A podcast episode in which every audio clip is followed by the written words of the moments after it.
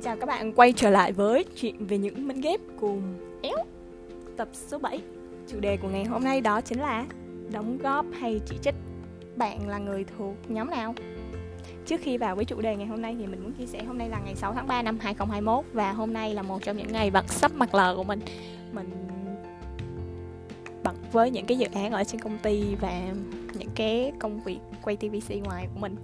Nhưng mà mình vẫn quyết định gác những cái công việc đó qua một bên và ngồi viết cái chủ đề này. Uhm, có thể là nó sẽ không có được đầu tư nhiều nhưng mà mình vẫn thấy tự hào về những gì mình đang làm. Mình quản mình mình quản lý thời gian không có hiệu quả lắm nên là chắc đó là lý do vì sao mình vẫn sắp mặt lờ. Nhưng mà ít ra thì mình đang cố gắng hết sức. Dạ thôi đi hơi xa rồi. Cùng quay lại chủ đề ngày hôm nay nè vì sao mình lại chọn chủ đề là góp ý hay là chỉ trích?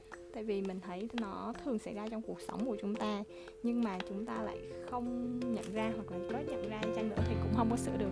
Vậy người chỉ trích là người như thế nào? Là người có thái độ lồi lõm và không hợp tác. Tại sao mình lại nói là thái độ lồi lõm và không hợp tác?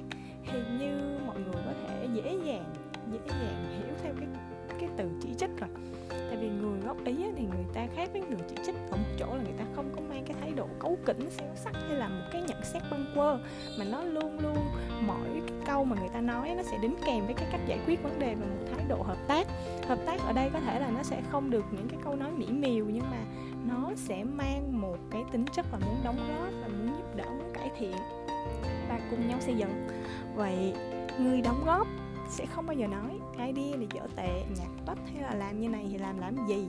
Mà người ta sẽ nói, nếu mà lỡ mà chê đi cái này dở, hoặc là cái này nó chưa có thật sự ok, nhưng mà người ta sẽ đi cùng sau đó là nếu như làm thế này thì nó sẽ thế nào?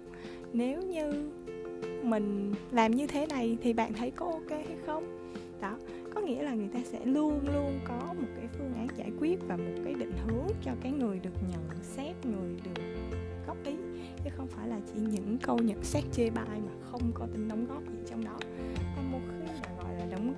thì tất nhiên là chúng ta nên đưa cho người ta cái gì mà người ta dùng được rồi.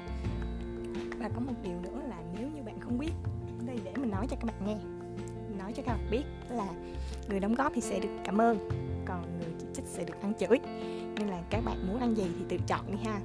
Chúc các bạn sẽ trở thành những người đóng góp được yêu quý và sẽ có người khác đóng góp lại cho bạn bằng cách nào đó. Chúc các bạn may mắn. Tạm biệt.